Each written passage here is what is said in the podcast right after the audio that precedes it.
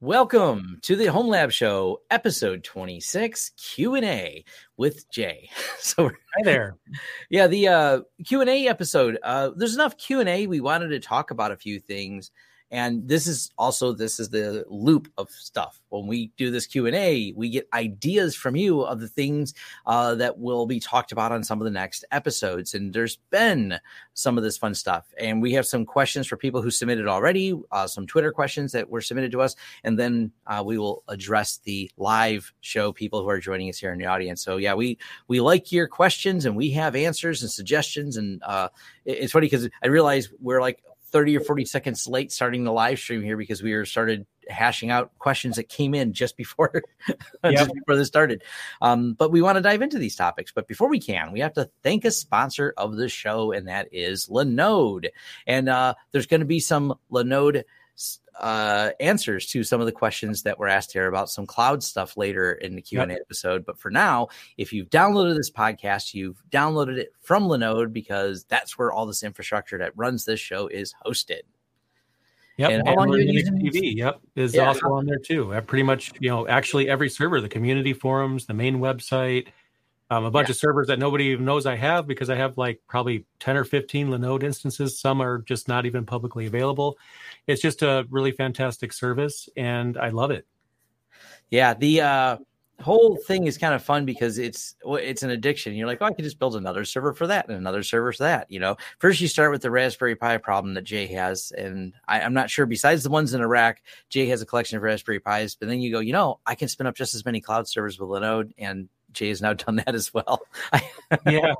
Well, I mean, it's really it's really great for me, not only because of the infrastructure, but sometimes when I want to do a tutorial, I mean, if I'm already logged into Linode, I'll just create a Debian or Ubuntu instance and I'll just do the tutorial. Or, or I mean, obviously, I could use the server that you gave me, but sometimes it's just like click a button, Ubuntu, Debian, got it. You know, I do the tutorial, then I delete it, and then I pay pennies because I, I you know, hasn't even been up a full 24 hours.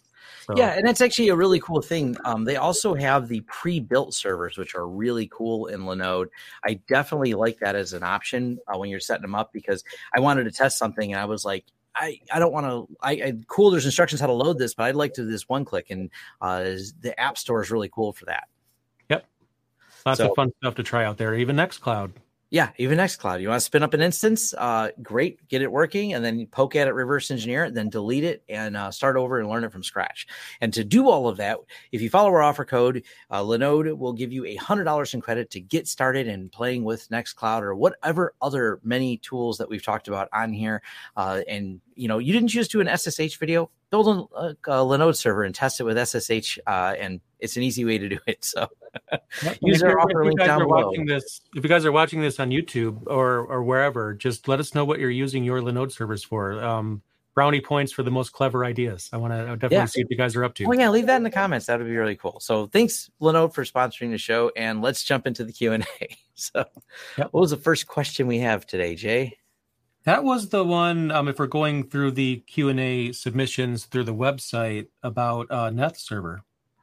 Yeah, so this is an interesting project, and it's not the first one. Neth server, N E T H, right? Uh, nethserver.com. Um, someone asked us about this. Now, there's been oh, over. Sorry.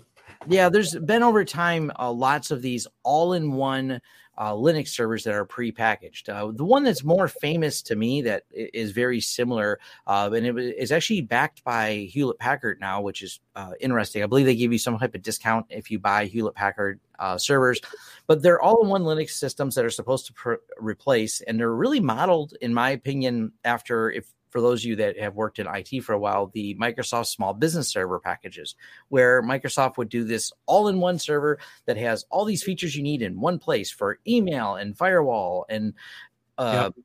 centralized management of all the users. And when you create a user in here, it creates them in all the other parts of this. So it'll create a file share, a home directory, a mailbox for that user. These are kind of neat uh, but support for these projects, there's been a lot more of them besides Clear OS that's supported by HP. Uh, Neth Server is just one I heard about recently because someone suggested to me. But I'm always a little leery of their integration because it's they're packing a whole lot in there. And depending on how their business model is, will they be able to support this long term? And right. is it is it a viable product that you'll actually get support, proper updates, and packages for to keep it all secure? It's kind of nice because it's turnkey and you don't have to learn how to integrate the products together. But that other side of it is that is a very complicated thing to maintain. And right. you're talking about something that also is advertising it should be on the perimeter, perimeter of your security, as in it should have your mail and firewall is one of the suggestions in here. Uh, that means if there's a flaw in one of these pieces, it can be very problematic for you because it's all in one device. The concept of all in one device is exciting, but has to be done with a very high level of support and security uh, to make it viable. So I don't really have time to review those type of servers because I, I can load them and I'm sure it works as advertised because they said there was a lack of tutorials on there.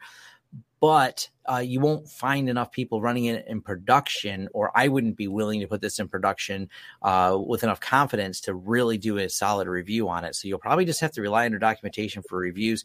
But uh, me and Jay are skeptical of this. I think Jay's going to share yeah. thoughts on skepticism on this too.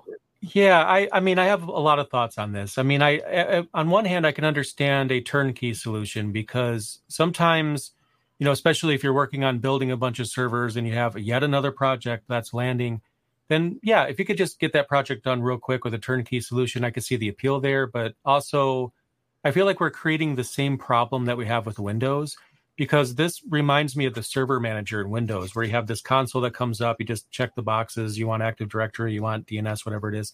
Um, and there's nothing necessarily wrong with that, but it's just like it's an all in one. We don't know how Windows Server works under the hood.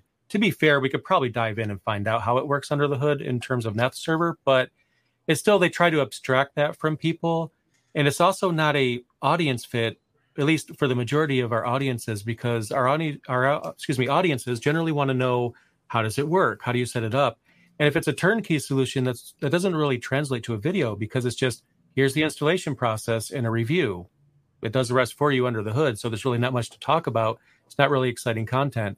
But then, as you mentioned, um, it's an all-in-one solution, which is a benefit, but that's also a con because if someone gets into it, they have everything. I think it'd be, be kind of interesting to um, you know, obviously check the terms and conditions about whatever platform you're using, but just make it like a honeypot. Just make it publicly available, Let's completely segregated from everything else. Just see what happens, right? Does someone get in? Do they completely own the whole thing? It'd be great as a honeypot, if nothing else.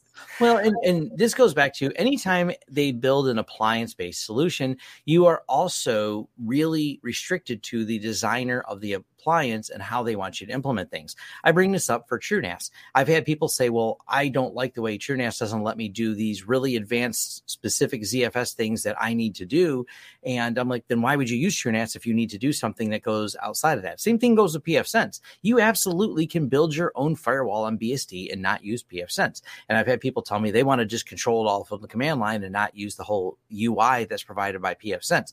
And if you try to modify things from the command line and bypass the way it was the package was designed, both on the TrueNAS versions or the uh, firewall by pfSense. Both of those you run into the same problem that because these are packaged OSs, you are restricted to use it the way they intended. That gets amplified dramatically when you build something like one of these all in one servers because there's a lot of pieces. So if you were to touch and modify something in Samba, the automatic user creation process may not work properly or the way you want. So if it right. fits the need for you top to bottom as is, and you don't plan to go to the command line, uh, that's probably a good thing and you can possibly use it. But these are the considerations you should have going into it. And I, have actually serviced a couple ClearOS systems that seem to be popular with a few school districts.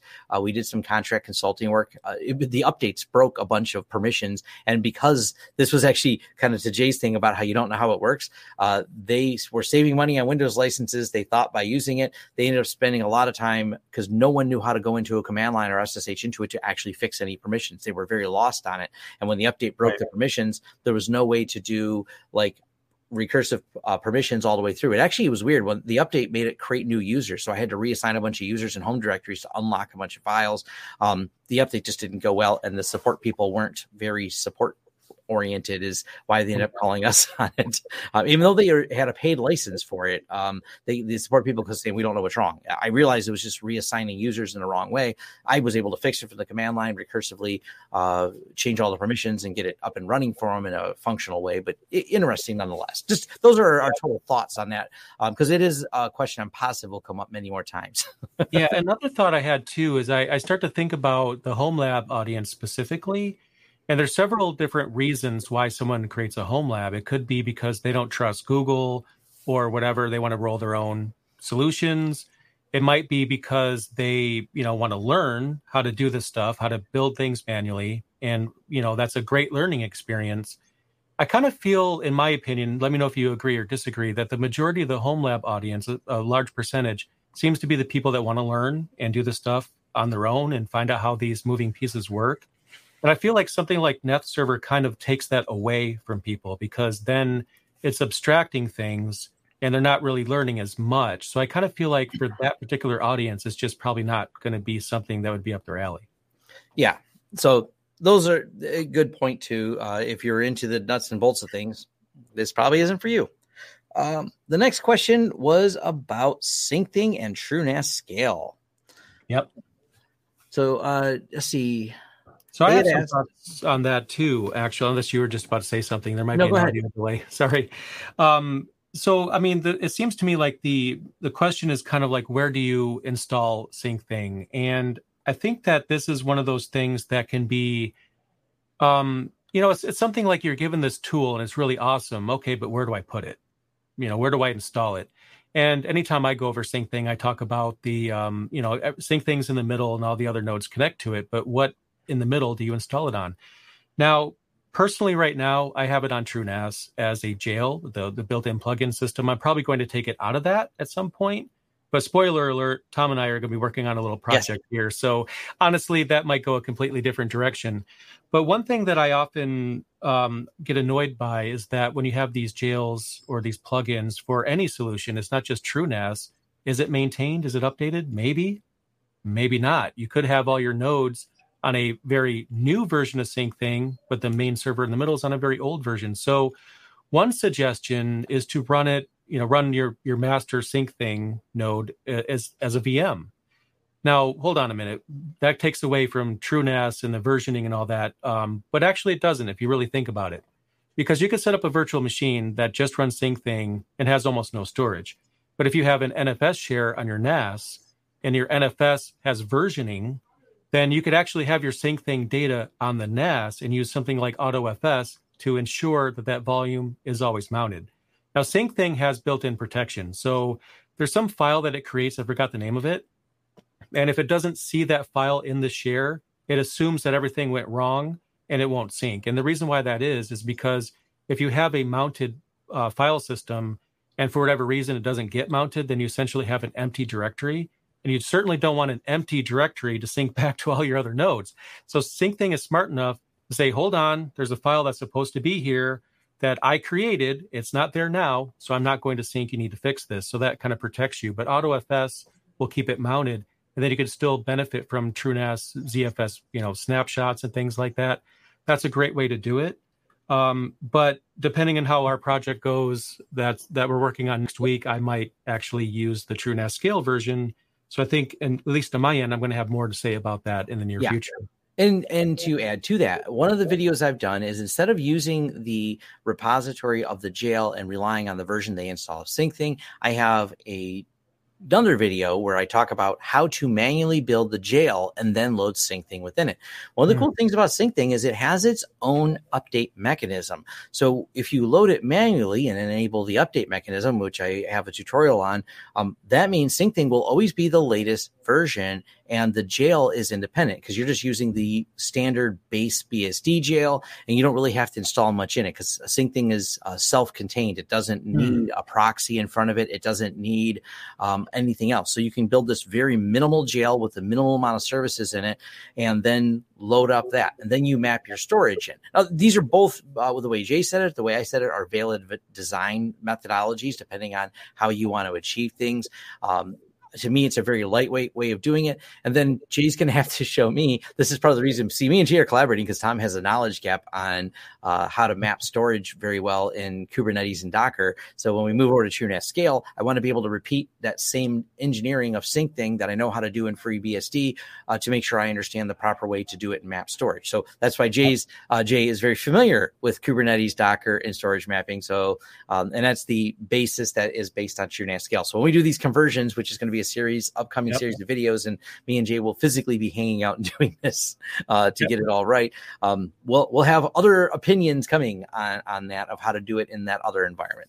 I think that's actually the heart and soul of what I love about HomeLab. I think it's the heart, heart and soul of HomeLab itself, where you have a solution that you want to run, and there's all these different ways that you can run it and different configurations and layouts and such that you could just use your creativity. What's the mo- what's the easiest, the best, the fastest? You can experiment. You can just tear it all down, build it a different way, see how it reacts there.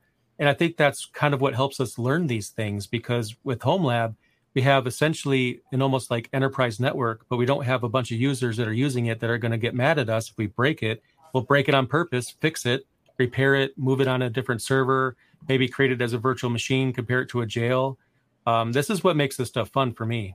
Yeah, absolutely.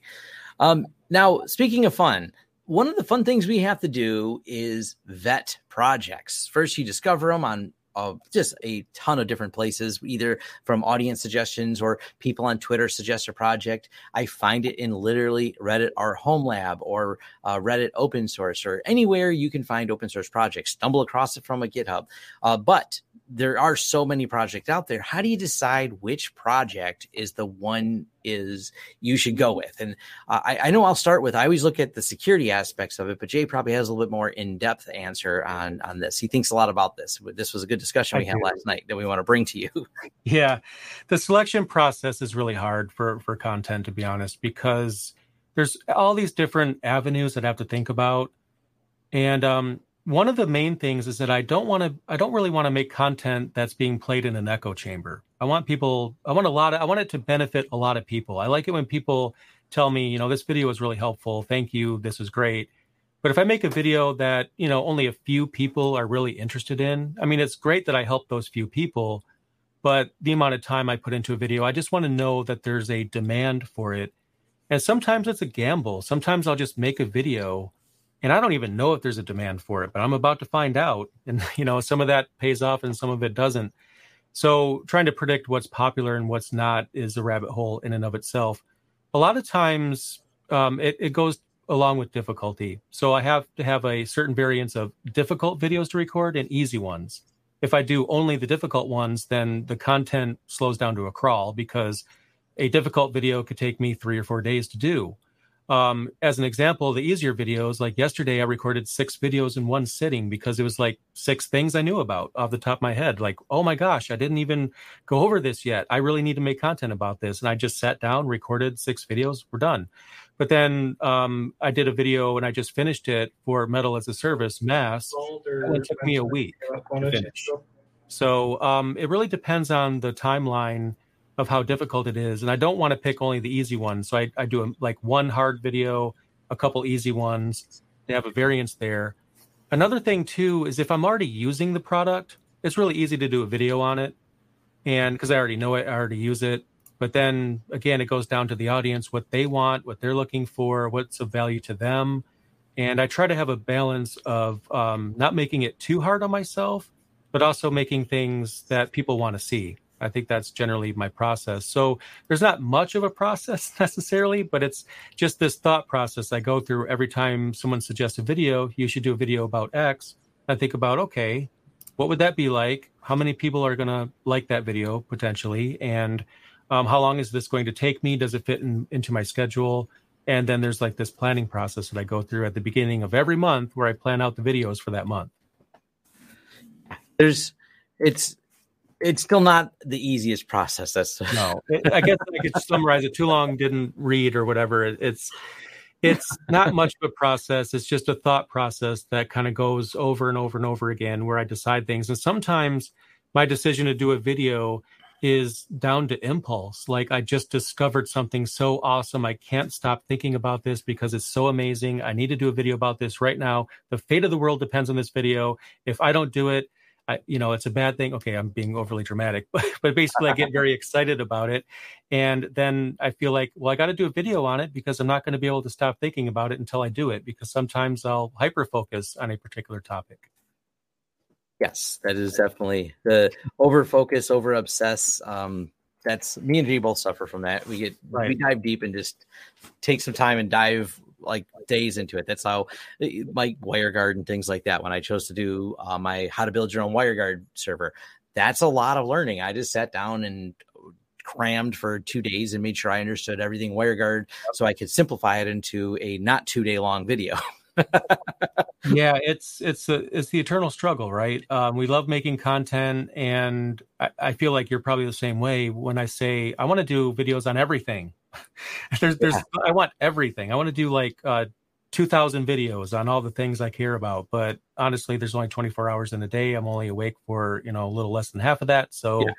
uh, unfortunately, there's some videos that I really, really, really want to do, but when I order them in terms of preference, they kind of they're lower on the list. And then I think this metal as a service video took me about a year to get to it. Honestly, it's been on my list for a year.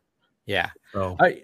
Next question is Hey guys, love the podcast. I am a new to Home Lab and been learning a lot. I bought a new house and want to start building my own home lab. I am struggling, but if I could build my own servers or I should get a pre build like Synology. Um, build it or buy it is the uh, eternal question. And the answer sometimes is both. And right. what I mean by that is uh, maybe if you don't know where to start at all, starting with Synology is nice because you'll get further faster because it's very turnkey, offers quite a few services. And then from there, you'll decide whether or not you outgrow it. You want to get more into the nuts and bolts of things. And right. you go, you know, the Synology not as flexible. It offers a lot of pre-done applications that I can just turn on and use, like Synology Photo, and it's awesome. It works. But I want to build my own. I want to learn Samba. I want to learn how to build shares in a more manual way. Um, you can build virtual machines inside Synology, so it offers you that extra flexibility. Um, but I would probably start there because there's also nothing more disappointing than buying some used server and not understanding how to even load it, not having the time to load it, and having a real lack of sense of accomplishment because you're going, I don't even know how to get this thing turned on yet. So I don't know where you are in your skill set, but I don't see a problem with in, in, having both of them. And I have both devices here. We do a series of Synology videos. They're always weird for me to do because they're so much less complicated. My Synology videos, I almost feel like when I make them even 20 minutes long. I'm like, I'm not even sure how to make them 20 minutes long. So much of this is very, very turnkey, which is nice. Versus right. some of the more complex projects, it's trying to figure out how to make them less than an hour long. Um, but either way, I, I, think both are valid. Both have a strong use case, and it comes down to ultimately where your goal is. And when you don't know where your goal is, um, or you're unsure of yourself technically, starting out with a blank server can leave you with a uh, screw this, I'm not going to do this anymore because this was really hard and I don't feel a sense of accomplishment because I couldn't even get it to boot. so yep. Yep. I don't see any problem at all buying uh, something that's very turnkey Synology, um, especially because maybe you decide you don't care about the hardware and building things like that. Maybe you want to be a software developer uh, and then you just load some of those utilities onto the Synology and it's a great place to keep all your software and build things and you never care about functionally building the server from scratch. I think that's the main. I think that's an important takeaway there because this is a very personal question, right? Because each of us we have a home lab for a very different reason. If you are the type of person you want to be a storage admin, you want to learn all about iSCSI, all about NAS, all about those different things, then you absolutely should build your own, you know, because you want to learn how those things work. But if you just gauge your interest level, for example, if you are all about virtualization, but you really don't care about storage. You just kind of think of it as a means to an end. You just need somewhere to store things, but you want to get that VMware certification or you want to learn Proxmox, XCP-ng, then you should focus on the virtual machines and then just get a you know turnkey solution for the storage if that's not something that you care to learn. Um, so if you really um, look at the interest level that you have, you'll find that some things you really want to learn, those are the things you should do more manually. And the things that you don't care about, then you're not going to dive into those things. Now, me, for example, I really don't care for databases. Now, uh, database admins, they make a lot of money. Um, let's just say that. And there's a, a, a, really important skill to have there. But for me, a database server is a means to an end. for me, I just want to know how to secure it, the best practices for how to set it up so I don't do something silly and, you know, get it owned. But I don't really want to learn all about SQL and the structure of the databases. I just want a database. Give me a database and I'm going to focus on the other things. So when you're building a home lab, just think about the things that you find interesting and fun. And those are the things to focus on and just get turnkey solutions for the things that you really don't care about. I learned I learned some uh, several different database languages years ago. A lot of information has fallen out of my head. I understand it, and I understand even better that I should pay someone else to do it. I, I, learned that in in college. I took a database class actually as part of my degree, and that was the main thing I learned in that class. I don't want to work on databases. yeah, I, I used to do um, what was it? The Windows, uh, the the was it Microsoft?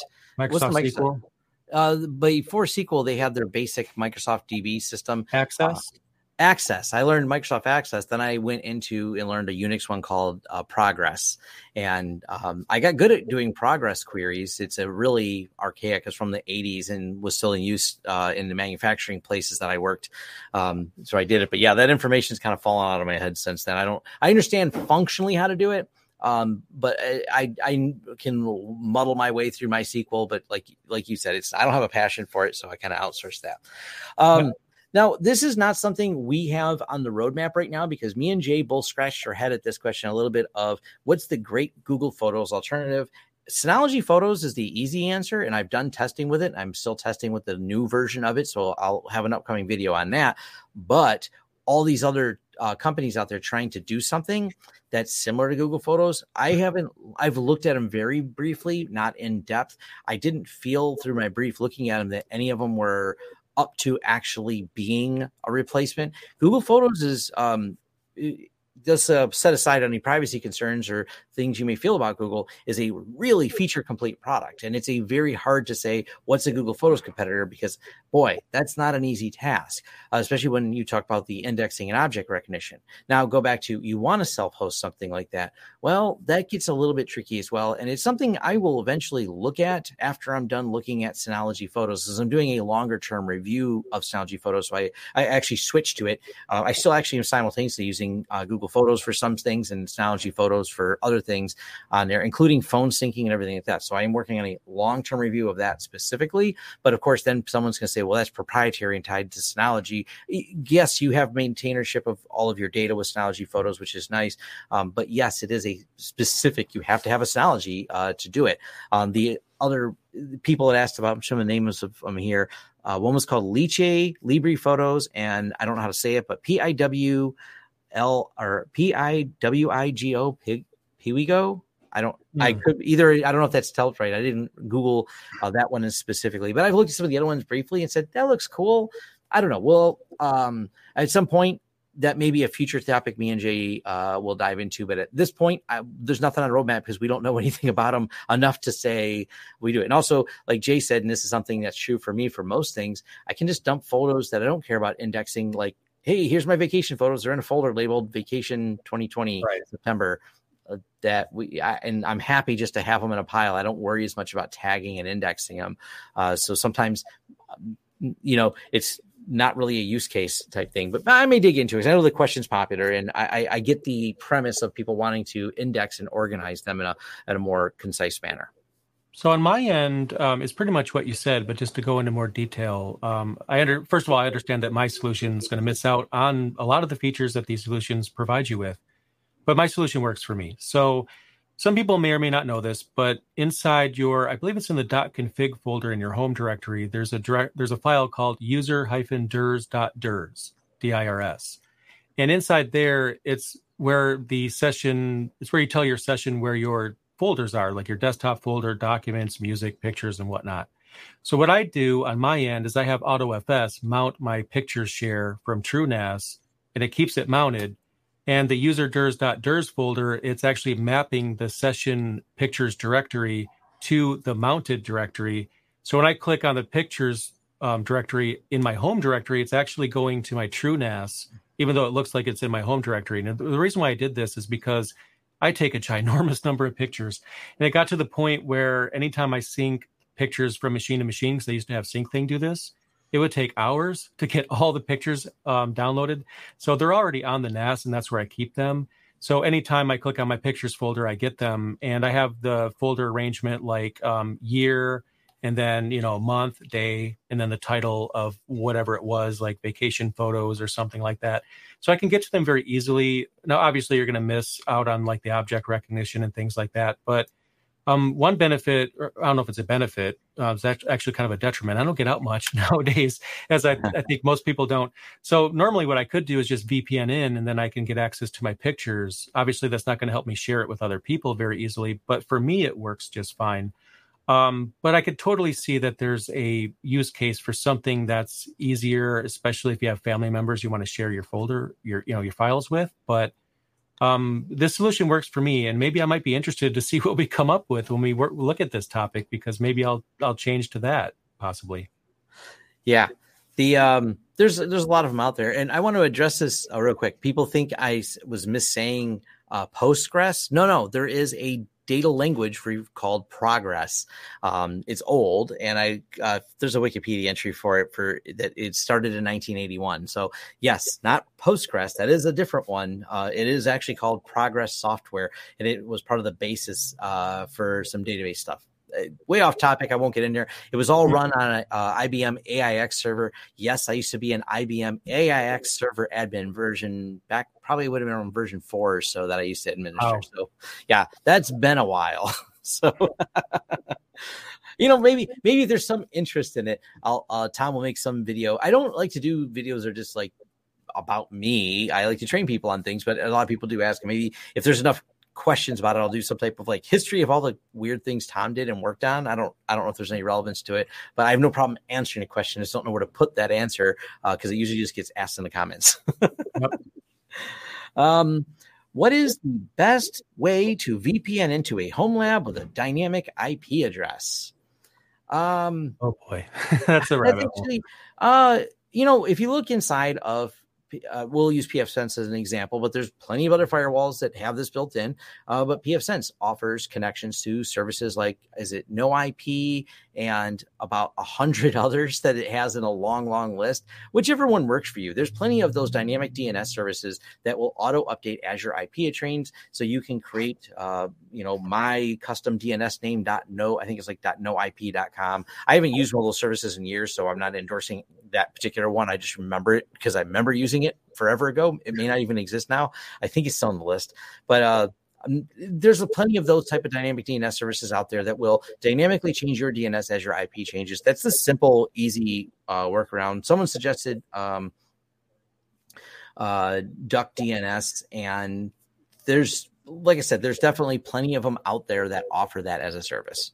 There, there is, and um, that's an interesting question too because uh, the next level of that question is well what if i want access to something from the outside and how do i how do i name it how do i map that now one thing that i think is pretty cool in a recommendation of mine is to use cnames so if you own a domain just buy a domain 10 bucks or whatever they go for now and you could actually create a CNAME for your dynamic DNS name. So if your dynamic DNS is like user one two seven five ten dot three at or, or dot duck DNS or whatever it is. You get this long um, URL. You can just create a CNAME for it with your domain. So you could call it like vpn.mydomain.com, and that just that's just a CNAME to your dy- dynamic DNS. And one benefit of that is if you change dynamic DNS providers, you just change the CNAME. You don't have to change your configs. But another benefit of that too is that if you want like Nextcloud to be publicly available, I mean, you should probably not do that unless you really have to. But if you really want to make something publicly available, then it could be nextcloud.mydomain.com, which is also a CNAME to your dynamic DNS. And then on the front front end of your network, you can have a proxy looking for, oh, the request is coming in for nextcloud.mydomain.com. I'm going to send that individual over to this server. So that way you can kind of abstract the dynamic DNS and not have this ridiculously long name that's hard to remember and you could just come up with your own naming scheme by using CNAMEs. So that's another level you could take it to. Yeah, that's um, absolutely easy way to do it. And one other thing I'll throw out there, and I've talked about this, is using an overlay network. A couple examples is going to be Tailscale and ZeroTier when you don't want to even bother messing with the firewall, or if you're in a worse position, so to speak, where you can't get a public IP address because you're behind carrier grade NAT. Uh, people who live, for example, in the northern areas of Michigan, that's generally how a lot of the ISPs have all moved to is CG NAT. So you're you don't even get to open up things in a public IP space. That's where these other overlay networks are uh, another option to it's a, it's not exactly the answer to your question about how to deal with the dynamic DNS, but it's how do you deal with that next problem of I don't even get to have a public IP address. So that's that's the thing. So yep. um, I think that's the last we have on these questions. You see any more, Jay, or can we move on to there the was one more? Yeah, there's one okay. more. Just like a clarification about um, you know, my career oh. move oh. because I mentioned in a previous episode that I'm I've um, decided to resign from my day job and then my business becoming my only job. And of course, the re- one reason for that is working two jobs is hard, and I'm losing energy as I get older. I don't really, I'm not a 20 year old anymore. I can't really keep up with that. Um, so there's a couple points that an individual brought up, and one of which was that you know that I gave up corporate management for YouTube, and I wanted to give a clarification there.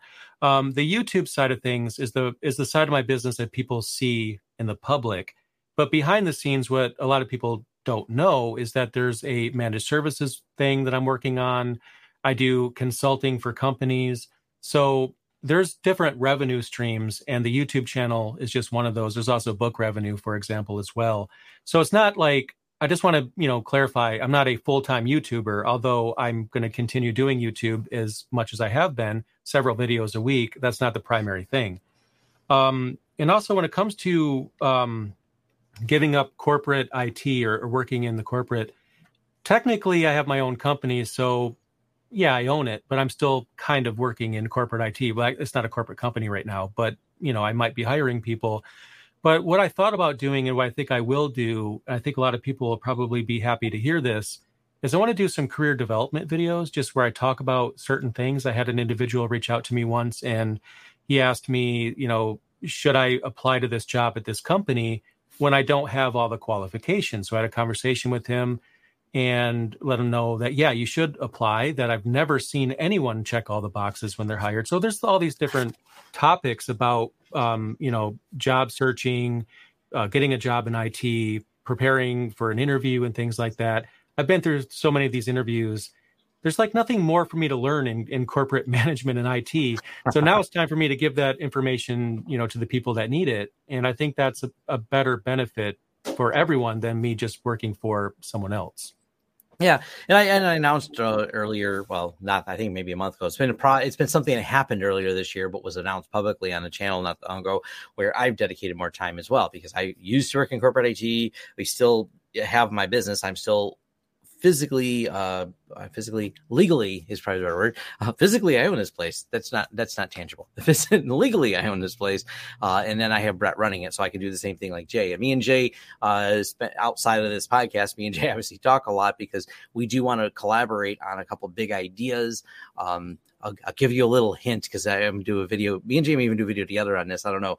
Uh, we do have an idea to create an open source, very secure documentation server. So yeah. uh, based on existing technologies, that's uh, the the thought process is still being uh, put together on that. So more news coming soon. Yeah. Um, on to the Twitter questions now. Mm-hmm. All right. Now, hybrid cloud, someone says, What do you think? And uh, one of the things is I have a hard time with uh, fuzzy questions. So I did reply right away to, Do you have a more specific question? And this more specific question is, What features or benefits uh, would get people with home labs to try it out more? What do you think the biggest drawback is of hybrid cloud? I'll let you take that one, Jay. A couple of, so there's a couple of things. I mean, one of the, I think the hardest entry point for most people that I I can see is like the hardware side of things because they're like, you know, what do I buy? You know, what what's the power usage? What model of server do I get? How much storage do I need? What, what about the RAM? How many servers do I need versus like having one server that's everything or having multiple servers that, you know, the services are spread out. But I feel like when it comes to hybrid cloud, you know, what do I think about it? I mean, I think it's a good idea depending on how it's implemented because – I'm not of the train of thought that when you have a home lab, everything needs to be in your home lab. You're making a decision as far as what's going to be internalized and what you want to roll out on, you know, a cloud platform. So, for example, you could have offsite backup on a Linode, for example, or a Nextcloud server on a Linode, but you don't want your local network to be infiltrated. So you have your more private things behind your NAT.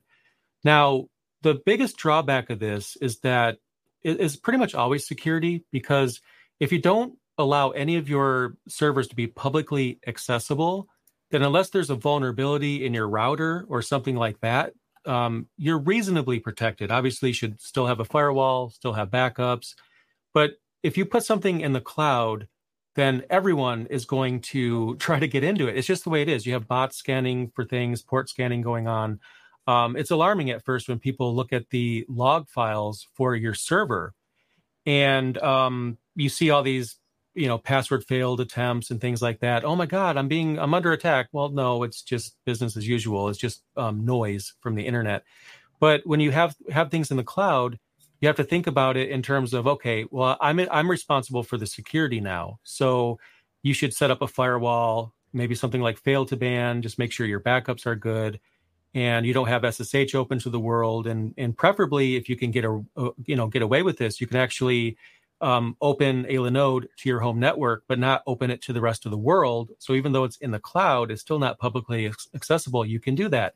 So you have to kind of think about the architecture. I think when you start to have a hybrid cloud, then the the big picture gets even bigger because now you're trying to figure out how does my how do my internal resources connect to my external resource what's the security of that how is that mapped what protocol do i use do i use zero tier or something else then you might you probably might need dynamic dns so at that point the complexity gets bigger but i think it also becomes a better learning curve too because you get to make that decision. What do i want internal? What do i want external? And i think that's probably the best part of it. And sometimes there's a cost savings um, thing there too because um, you don't have to pay a separate bill for linode for their power.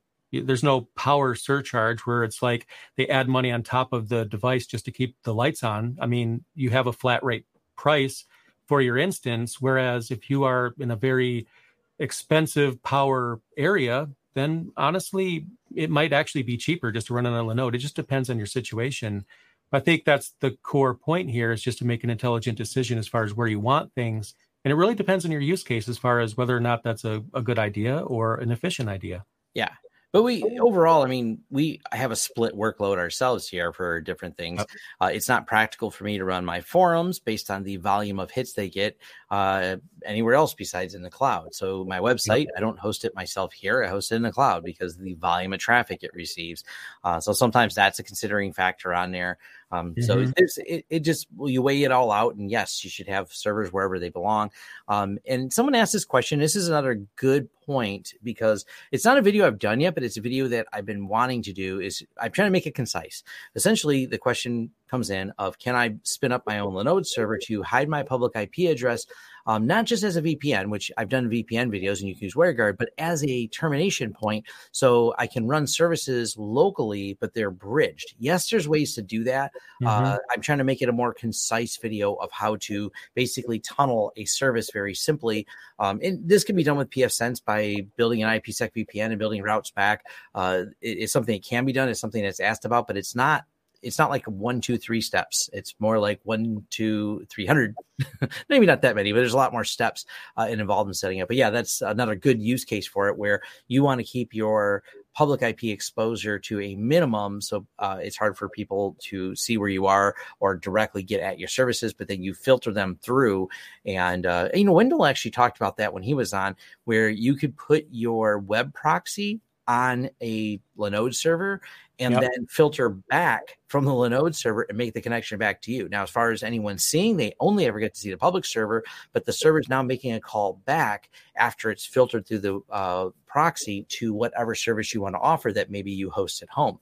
Because right. while it's inexpensive to have bandwidth in the cloud. It is expensive to have storage in the cloud. Storage racks up really yes. quick when it comes, uh, oh, especially yeah. uh, you want to serve a bunch of data to someone um, and stream it back to them. Yeah, you're going to find that if you wanted to keep two or three hundred terabytes in the cloud, that has a pretty heavy recurring expense that you're not going to see when you have it locally. So there's a good use case for it, especially that where you keep your uh, data local, maybe the web application that they interface with to get to the data, but then the call procedurally goes backwards, so to speak, into your data and pulls it. But then the person using the service only sees your public IP. I mean, this is all stuff that you set up. It's uh, yep. got some write ups in level one techs. If you look for uh, how to proxy, uh, if you look like web proxies on the level one tech forums, you'll find some solid uh, write ups. There are Wendell does not have a video on how to do this or anything right now, so.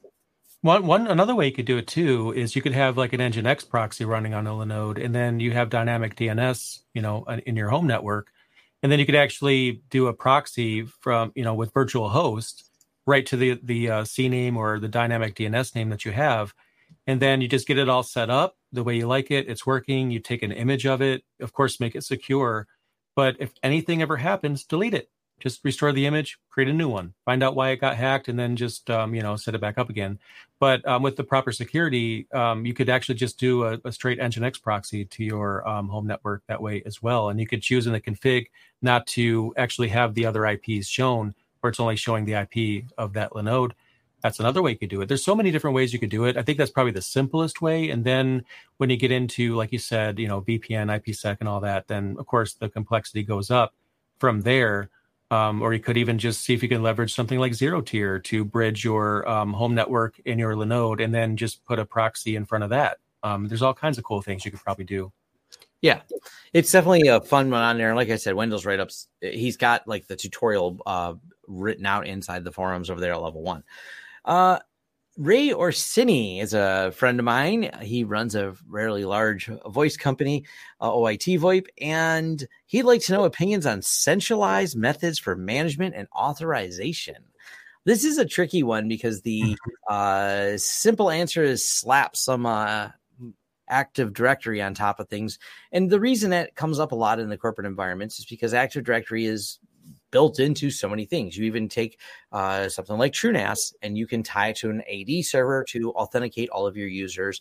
And because so many users are using Windows, that's usually what's tying all those servers. But let's get away from that idea for a minute yeah. and talk about some other options. And Jay had a couple ideas he wanted to talk about on this. Yeah, so at first it's probably not going to sound like the best solution, but I, I promise you this works. Like Ansible or you know Puppet Chef, whatever you're using, I really do feel like that's one of the best ways to do it. Um, now you can have centralized login with LDAP if you don't want to put that in something like Ansible. Um, there's solutions like 389 directory server. I think there's, I think it's called Free IPA if I remember correctly. Free, yep, Free IPA, which is um, yep. a kind of a complete. I think you can get it as a turnkey uh, system. Yep. So I mean, if you want, I mean, for the authentication piece, you could have that, or you could just have the users being created by your um, automation solution. That's also an option as well. But with with some, you know something like Ansible, you have templates you could set up and variables per machine. You could essentially recreate the same feature set of group policy within Ansible. Like on my end, I have everything set up by Ansible. I've seen group policy in enterprise companies where it'll change the wallpapers or the company wallpaper. It, it might change the theme. It'll de- declare which icons are on the desktop, which programs are installed. Ansible can do all of that. Um, on my end, it actually sets the wallpaper on my GNOME desktop. Literally, it'll set the theme, it'll set my keyboard shortcuts, all the apps that I have installed, um, pretty much hands off, and it does everything. So at that point, your um, automation solution can become your group policy, and you could also include the users in there, like I mentioned, or you could just get that out of version control and out of the uh, automation solution and use something like Free IPA or 389 directory server, roll your own L- LDAP server if you want to, if you really want to get that segregated. Because one side effect of having something like Ansible create accounts for you is that every machine is going to have every account. If you have like 30 users, then your login screen to your Linux desktop is going to show like 30 different accounts. So if that's right. not what you want, um, you could take that out of Ansible, do LDAP, but then all the other things like the uh, G, I think it's called gconf with um, dconf or gconf with with GNOME, the GNOME desktop, and also the Mate desktop supports this as well. It's pretty much the same as the Windows registry, where you have a key value pair, so you can set the wallpaper, the keyboard shortcuts, um, how many pixels tall the panels are. We could really go down and, and customize a lot of stuff. So I think, in my opinion, the best we have is the combination of LDAP and um, automation And that might kind of sound like a hacky way of doing it, but it's really not because it's doing the same things. And then you also benefit from having all of your config in a private Git repository so you can see the code. And it's a lot easier if you have a colleague that wants to help you out um, with the configuration. They could get in there, put a pull request in, and then it becomes more of a collaborative effort. But if you don't want it to be a collaborative effort, you just keep the repository to yourself, and then no one else ever sees it. So that's how I would do it. Yeah, and like I said, there's a couple different methodologies, and I'll actually come back to what I said Active Directory in the beginning, and one of the reasons it's popular. Even Pop OS and Ubuntu have, uh, I don't, well, I don't know if Pop OS does, but I know Ubuntu does, which probably means Pop OS does, has support for Active yeah. Directory. You, yep. they actually have, um, in is it is it version anything after version 21? Is it Jay that has like part of the setup process? It was the yeah, it would have been. It would, it would have been actually. I think it would be 2010 because it was the one release after the last LTS release, and that was the initial support.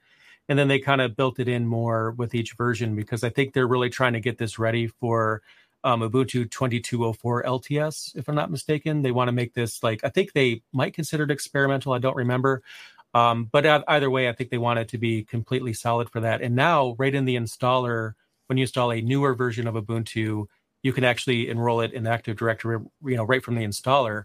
So if that's something that you want to do, you can absolutely do that because it's right in the installer. So that's pretty cool. And in Pop OS, I'm pretty sure they have it. It's like I said, it's based on Ubuntu. So I mean, just install the package, you know, and yeah. you're pretty much done. So yeah, you could absolutely do that. And that's a, I think Fedora also supports that too. So there's there's a number of these that support Active Directory. Yeah, and it's one of the reasons Active Directory remains the primary and most popular system for uh, management. Uh, side note, Synology is actually working on some directory services. They want to create some competing products because there's obviously some uh, cost burden involved if you either have to run, uh, you know, some type of licensed AD server on site, or you have to tie it to some of the Azure AD, which has a recurring cost. Um, so yeah, there's there are are definitely a, a market demand for alternative but it's it's hard to deal with the juggernaut who has integrated into everything. So uh, that's a discussion right. that won't be solved today. we we threw out a few ideas out there, um, but you'll you really comes down to and an easy example for me working in the business world is some of our clients are line of business applications they just don't have authentication methods besides Active Directory, so there's not really an option. They that's how they expect they expect it to be installed in that type of environment. They use Active Directory as their authentication model, so you don't really get a choice. This is how yep. the product works. Um, I would say too, though, um, if if any any person or a group of people want to tackle the problem of group policy, it's not going to be hard to do. I mean, yeah, it's going to be some work. But if you think about it, we already have gconf in GNOME, and Mate supports that too. So we already have a backend system that we can actually interact with to set pretty much every setting on the computer. And if somebody just simply wrote a front end to the gconf database of settings, um, the backend's already done. So if somebody wants to tackle this, they don't even have to develop the backend; it's already there. They just need to develop a front end that can hook into it. Maybe create some drop downs and check boxes and things like that, so you could just control it the same way you can with group, you know group policy. Just drill down through the settings, change what the settings or what you know what, what they are supposed to be and then have a way of just you know rolling that out which could be as simple as you know an export import. It just imports the settings into the target machine and you're done. So if, if someone wants to tackle that or a group of people want to tackle that the back end's there. And if you build the front end i mean you're already pretty much 50% there already. So yep. if someone wants to tackle that i encourage someone or some people to uh, start a project on github and you know let us know Run if you do that. Yeah let us know if you do that Um, let's address the chat now as we ran through all the questions. And the thing I see bouncing around in the chat a lot right now is MikroTik. And uh, someone can argue with me that it's not said that way. Google it and you'll find someone from MikroTik saying it that way. Anyways, um, the MikroTik I like their switches. I like specifically their Switch OS. I'm not a big fan of their router OS. Uh, it is fairly convoluted, complicated, so I have not taken the time to learn it. Those of you, even the people who are experts at it, always tell me, yeah, you just take the time to learn it, Tom. It'll save you money because it's a cheap device. But oh, yeah, by the way, it's really complicated and convoluted to configure with documentation that has a lot of as, as someone put it best, there's a lot of weird commands you have to copy and paste in, but no one tells you why those commands are needed to make something work. I don't really care for uh, systems like that. Um, it, it it's cool because maybe I can save a few dollars so I can get a very fast router for a low price. But if that comes at the expense of not knowing how to configure it, this is where there's a real problem. And one of the best routers you can always use is the one you know how to set up securely. And mm-hmm. if you're uh, not kind of get where I'm coming from here, look up the Meris botnet. It is now one of the largest botnets in history and being used for not good things. Uh, it is also made up of MikroTik routers that were at some point in time misconfigured or insecure due to flaws in them. But either way, they're still infected. And it will, one thing this proved to me, if you do any reading on the Meris botnet, and yes, it was even something that was covered on the last episode of Security Now, is uh, Steve Gibson like, this is big, this is huge. By the way, it's all MikroTik routers, and uh, at least the vast majority of, I think almost all of it is in that particular botnet. This is a problem uh, what people saved, they've now created the monster that we deal with in commercial IT of how do we deal with DDoS attacks and botnets. Obviously, this is a hot topic in in the whole month of September. There's been numerous places. Part of New Zealand itself was knocked offline by a DDoS attack. So, with that type of behavior going on, how do they get access to this? What's well, a bunch of broken devices connected to the internet that are infected? And when you talk about something that is very powerful, which is the MikroTik. They do come with a lot of uh, processing power, and then if it's not configured properly, uh, did the cost savings really make it worth having another nefarious tool out there that people are using uh, to DDoS? I stay yeah. with um, tools that I know very well. I do explore other tools. I'm not here to be a monoculture of a single device, but we really like the Untangle firewalls. We really like the pfSense firewalls. We know them well. We deploy many of them.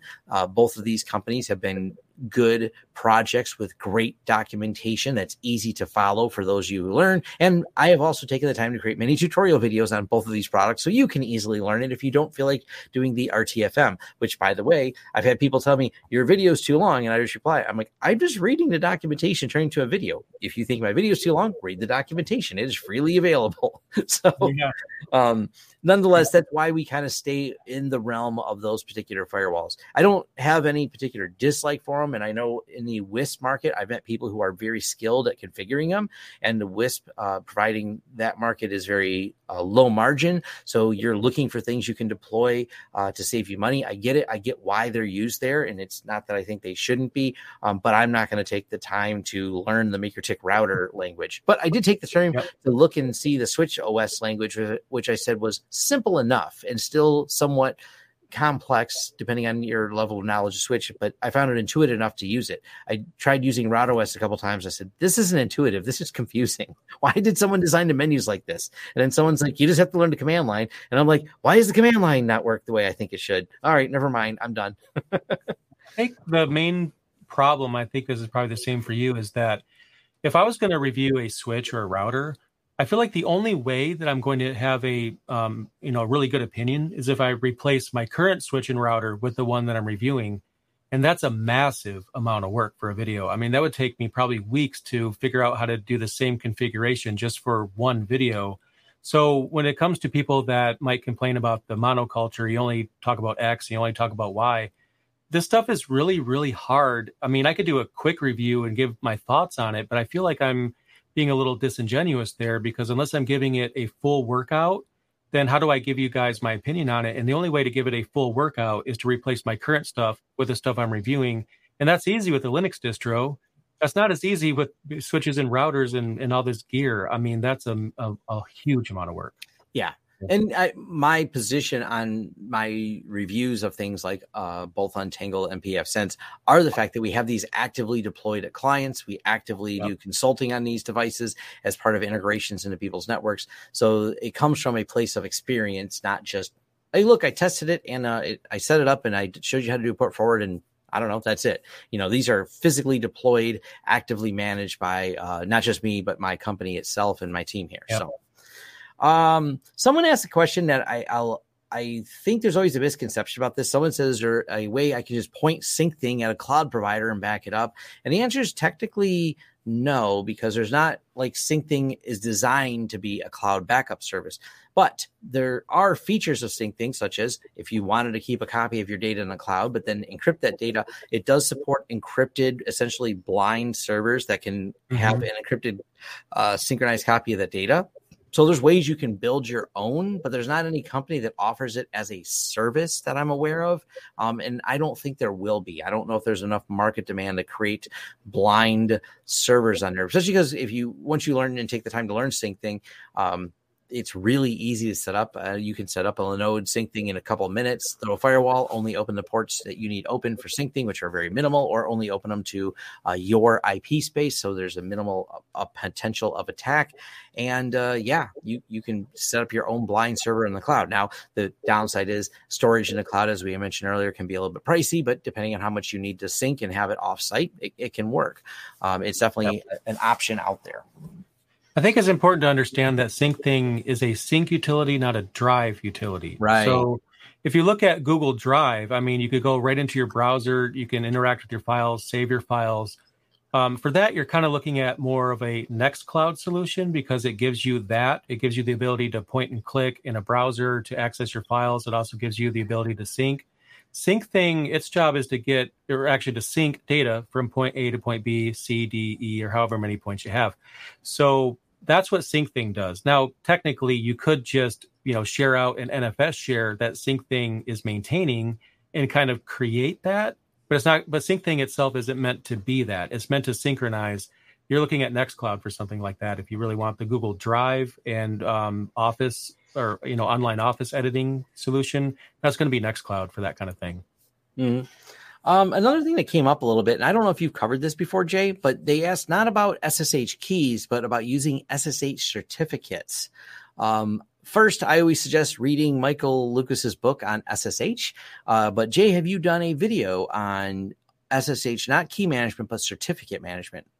I have not, not yet. Um, that might happen though, because one of the videos that I added to my list was SSH key management, something I've been wanting to do for a time and I kind of think if I, I cover SSH certificates, then it would naturally happen after the SSH key yeah, management yeah. video happens. So I'll just look at, again, the demand, if enough people want this after I do the SSH key video, um, which, which I did just do an SSH key video, but the one I'm going to do is about managing multiple keys for multiple servers and kind of helping people understand how to manage that. And then maybe certificates will happen after. That's a possibility. Yeah. So there's not a video on it right now. I believe it is covered uh, in Michael Lucas's book, though, on SSH. It, it, uh, it's Michael Lucas SSH Mastery. Uh, it is a good book to give you a good deep dive into uh, all things SSH and some clever things that he's come up with. Uh, I think there's that. I could re go through that book. There's something about um, putting key putting the keys in DNS text records so you can pull them to their servers. He's got some tricks in there, if I'm not mistaken. Um, Oh, yeah, just, so amazing. Yeah, there's just some clever stuff. Uh, it, it's a well written book because Michael Lucas is a pretty awesome author when it comes to technical documentation.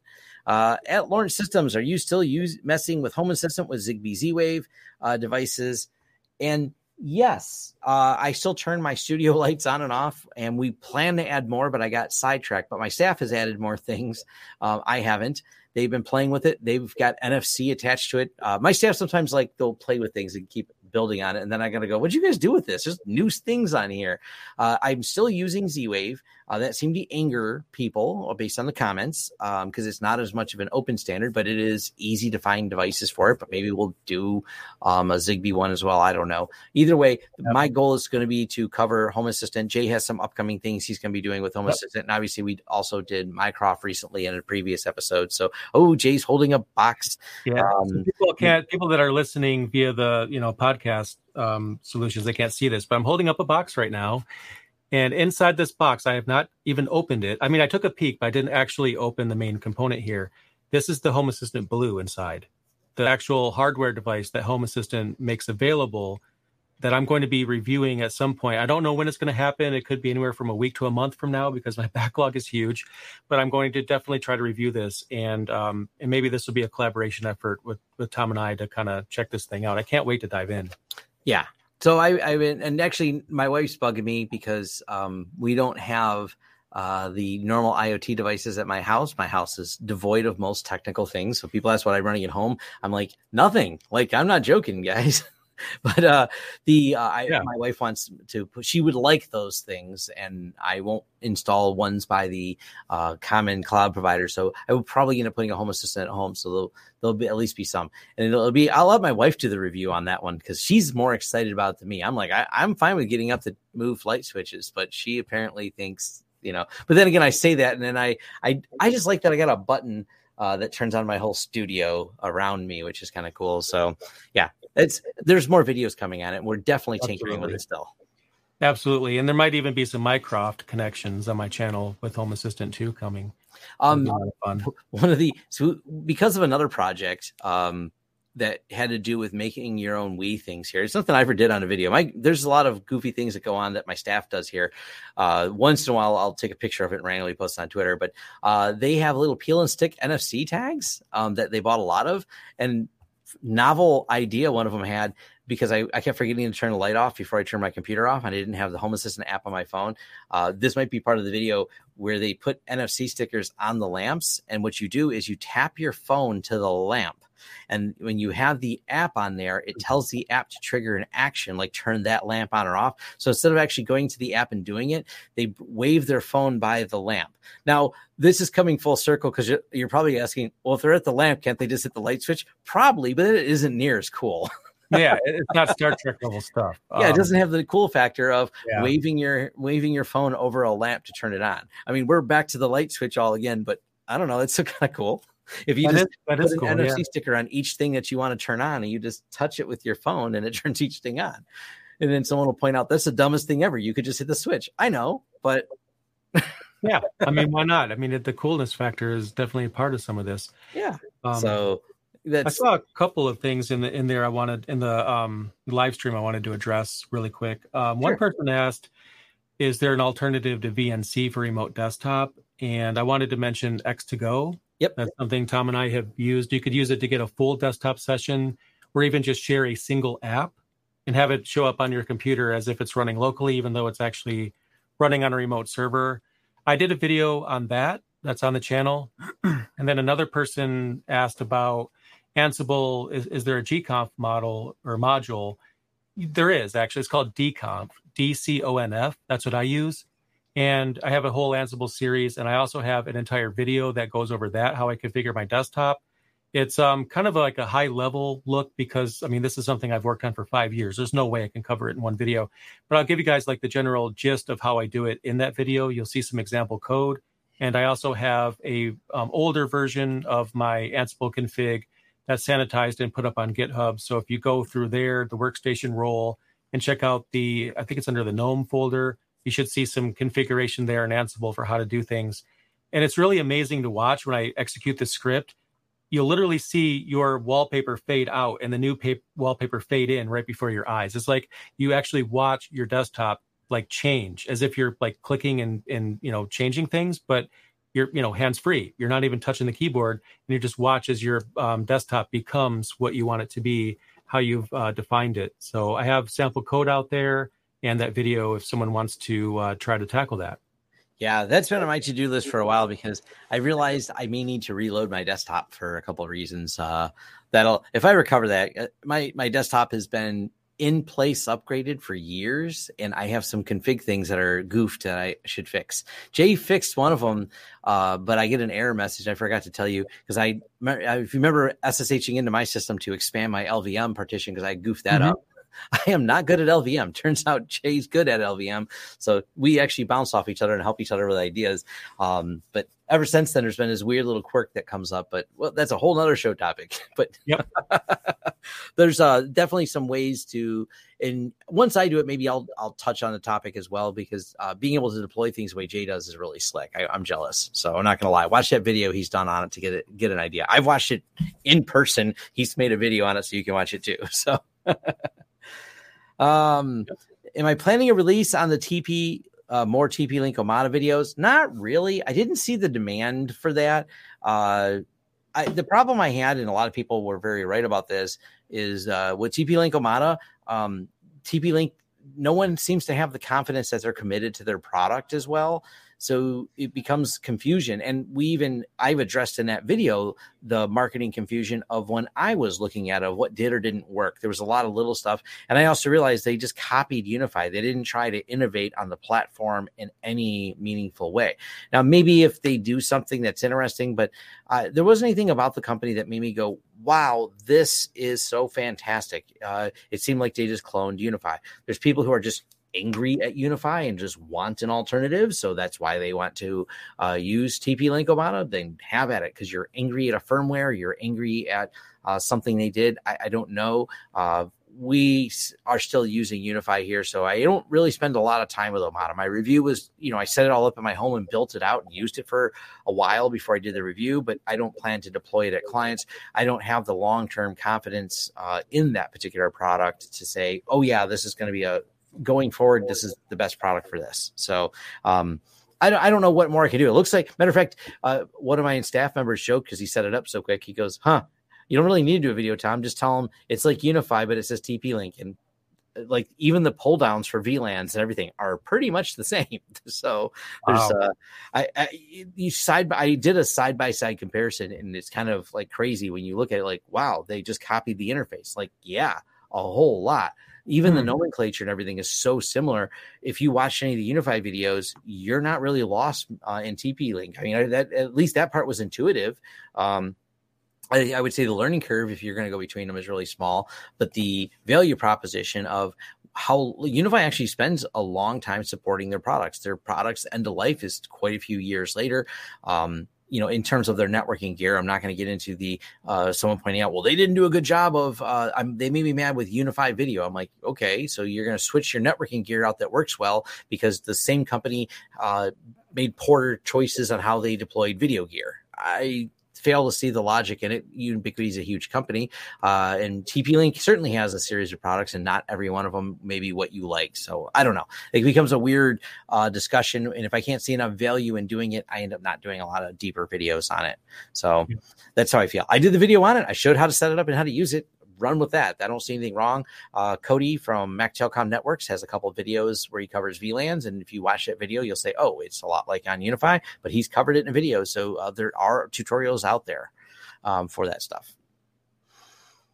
Uh, is there anything else? I'm hoping I'm not missing anything really cool. I mean, there's a lot of great questions there, um, but uh, I haven't seen anything else on my end. Are we going to talk about disaster recovery? Uh, I think we have. We've talked about cloning things and backing them up. Um, so there's plenty. There's episodes we've covered that. Uh, in if you go back to like their Synology episode, Synology has an entire uh, automated backup system with a bare metal restore option. So you just kind of pick which one you think works for you. But we did talk about CloneZilla as well. If you're looking uh, for something to clone servers in general or workstations in general. I think the holy grail is when you can actually delete a VM and it gets recreated automatically. You know, like everything just comes back and resurrects itself with auto healing. I mean, that's the holy grail, let's be honest. But it takes a little bit of time to get there though. Yeah, it does. Um I think that's about it. Someone asked what is because I'm looking it up, I'm gonna say I never hit it. So uh stable bit drive pool.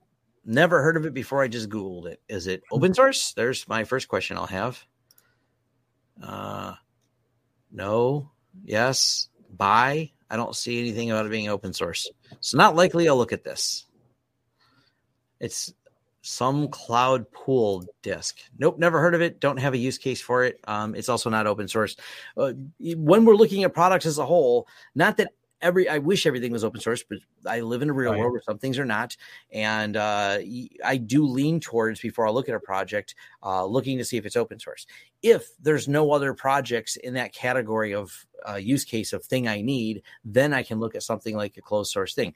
I mentioned Synology Photos. Synology Photos is really solid. Synology Photos is also closed source, but does have nice apps and things like that. At the time and that time being right now september of 2021 i haven't found an open source solution that was as turnkey easy to use as Synology photos. Doesn't mean one doesn't exist. It means i'm not aware of it. Uh, that's why i use it. So that's where i'm at with a lot of it. So um have i looked at netgate TNSR? Not on my uh to-do list right now. It's a cool product. I just don't use it. We don't have it actively deployed. We had a couple quotes from people looking at it, um, but never it never got uh, never seen the light of day. So. Uh, is there any? I think a couple more questions. How much more time do you have, James? A couple more minutes. Um, I, answer, I, I, have a little bit more time. So I had one person ask me about, um, you know, the best way to get into the field, and I think this is one of those things that's best served in videos that I plan on doing. I just don't know when I'm going to start doing them because I already have like probably 10 videos I need to edit or more. Um, but I do plan on doing more like vlog content every now and then about getting into the IT field. But specifically, you know, this individual is asking about certs and which one's the best. That's kind of, you know, being on the other end of the hiring process as the person interviewing people and also working with other managers that, that hire people there is no one answer. And the reason why this question keeps coming up is because if there was one answer, then there wouldn't be a question, right? Um, the problem is it really depends on the hiring manager. I mean, you could have, I mean, when it comes to a degree or not, you could have a hiring manager that thinks you must have a degree and it has to be from a prestigious college. And you have another manager that might not care at all. They just want to know that you could do the job. You have some that like certs, they want you to have one. And you have other hiring managers that hate certs because they probably had some people apply to the job that just memorized the questions and weren't really good at the job. So it really depends on who, you know, where you're interviewing. I would actually phrase it more around when it comes to certs, what do you want to learn? Because you don't know what kind of hiring manager you're going to end up talking to but at the very least, if Red Hat interests you and that makes you happy to learn it, then do it for that reason. Because when you actually study for a cert, you're going to learn a lot more. Um, when it comes to Linux Plus, that's vendor neutral. That cert is pretty cool too. Um, you know, I, I, I, it expired because it, I didn't renew it, but I did go through the process and got it a long time ago, and it was a pretty decent test actually. So you'll learn a lot there too but I never went into it thinking like some of these places tell you if you get a cert you're going to have twenty thousand dollars more a year in earnings and all that. It's not. It's not really true. It's not going to give you a promotion. It's just something to add to your portfolio, but it's your portfolio in general that really makes or breaks the career. I um, I actually tell people um, what's more important is having the portfolio, and GitHub is a portfolio. So if yep. you're learning something and you're taking notes and you're writing scripts, put that stuff in your your GitHub page and make sure that the hiring manager knows where that is because the per- person that's you know potentially going to hire you will look at your scripts and the things that you've done. And it's not necessarily like you want to have the best scripts that the person has ever seen. More often than not they're going to look at okay what is this individual doing with their skill set oh, I see they're writing a Bash script here, they're doing a Python script here. So obviously, this person is trying to learn more than one thing. They seem to be passionate about it. So it teaches you Git. It also um, helps you um, get the word out about what you're able to do. Um, even better if you contribute to someone else's projects because you know that shows team that you're a good team member there. You you can collaborate really well, which you're looking for that. I think all of that plus the certs plus everything else you could put in your portfolio, the better. So it's just more or less just having as much in your portfolio as you can. And certs themselves are just basically a learning process and they help you learn. I wouldn't go into a cert expecting a particular thing because, again, it depends on the hiring manager. But at the end of the day, it's what does the certificate have value when it comes to you? If it has value to you, go ahead and do it. If you think Red Hat's fun, absolutely, you're going to love it. Yeah, and it's uh it's a way for a little bit of gatekeeping because they don't want the floodgates open of oh I know computers and right. hiring managers have to deal with what do you actually know? You know computers, cool, but we need someone who knows this. And obviously, writing it on a resume and actually knowing it is not something simple for a hiring manager uh, to fill the position. So they want you to say, all right, you've got some type of accredited cert. Uh, one, you it shows you put the effort to do it. Um, so that's one of the reasons they may have it on there. Matter of fact, uh, there's an engineering company, and I've talked to one of their hiring managers. He had the funniest answer. He wanted uh, people a minimum of a two year uh, degree, but he preferred four. And I said, Really? I said, The job doesn't really seem to need that. He goes, Oh, no, I need to know that they have taken the time to write an essay about something turn in a paper about something. He goes, The number of people I currently employ that can't quite form full English sentences, but are actually brilliant network engineers, he goes, is kind of a problem. He goes, they, he goes, their holdback is not their technical acumen, but their lack of articulate nature of being able to convey things. So sometimes that I, I kind of was like, okay, that I, I kind of mm-hmm. get why they're doing that. Uh, cause that is something I've watched hold people back, you know, having a long career in tech and knowing a lot of people in the industry. A year your ability to communicate with people in general, and in a non-technical sense, but be yes. able to communicate your problem, being able to communicate it to your higher ups to make sure they understand the problem and hand you the resources you need to get something accomplished.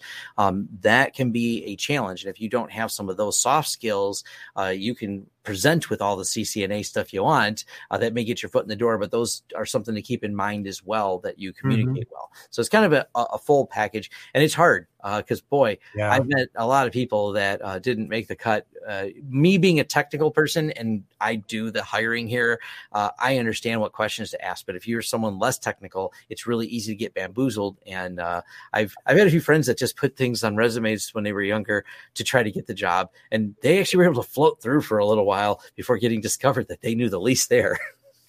yeah, it doesn't plan. Yeah, it'll get you eventually. And another and thing, it's not a good thing. So yeah, no. that's why this is the short answer or long answer of why certificates might still be necessary to uh, get into the marketplace. yeah, another thing I want to mention too is, is, just not to get discouraged if you apply to a job and you don't even get a call. Like you, they just don't right. even you know call you. Um, the situation often is that you have a hiring manager that you know maybe the person that manages the IT team they let's just say they want Ansible, but they're okay if you don't know it because if you were to interview for the job and say, "Well, I'm willing to learn Ansible," and if you show the passion, they're willing to let you slide on the fact that you don't have that item on your list. On the other hand, though, at the very beginning, you have a you know person in HR, maybe an admin or something, that's getting all these resumes, and maybe he or she gets like two or three hundred resumes, and then that person might thin down the resumes by, oh, that person doesn't have Ansible. I'm going to delete that one. This person doesn't doesn't have this. I'm going to delete that one just to get it down to a manageable chunk of resumes. Now, the entire time, the hiring manager might not care at all if you don't have these things.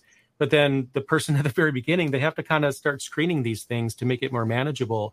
So whether or not you get a call could just come down to you. You just got screened. It's not that you couldn't have done the job and the hiring manager probably would have hired you but it is what it is you know fate isn't on your side. You just didn't get past the screener. And unfortunately that's a gamble that everyone plays when they apply for a job. Yep all right Ooh, we went a little long on this one, but I think it was worth it. Thank you for everyone bringing the Q and A's to us. Uh, mm-hmm. Hit us up on the Twitter. Um, hit us up on the feedback form is a great place because we always answer the feedback form place. We uh, care about the people that take the time to fill that out and uh, ask those questions. We read through them and uh, save them up for these Q and A episodes. So absolutely. Um, thank you all for joining us. It was definitely a fun episode, and mm-hmm. uh, we'll see you next time next week. We've been trying to keep it consistent that we do this eleven o'clock thing, and uh, we're pretty good about sticking to it. Me and Jay have got this planned out pretty well. So thanks again for joining us. Thanks to Linode for sponsoring, and talk to you next time. Leave us some feedback so we can do some more Q and A. We have fun with this. Thanks. Yep. Thank you, guys.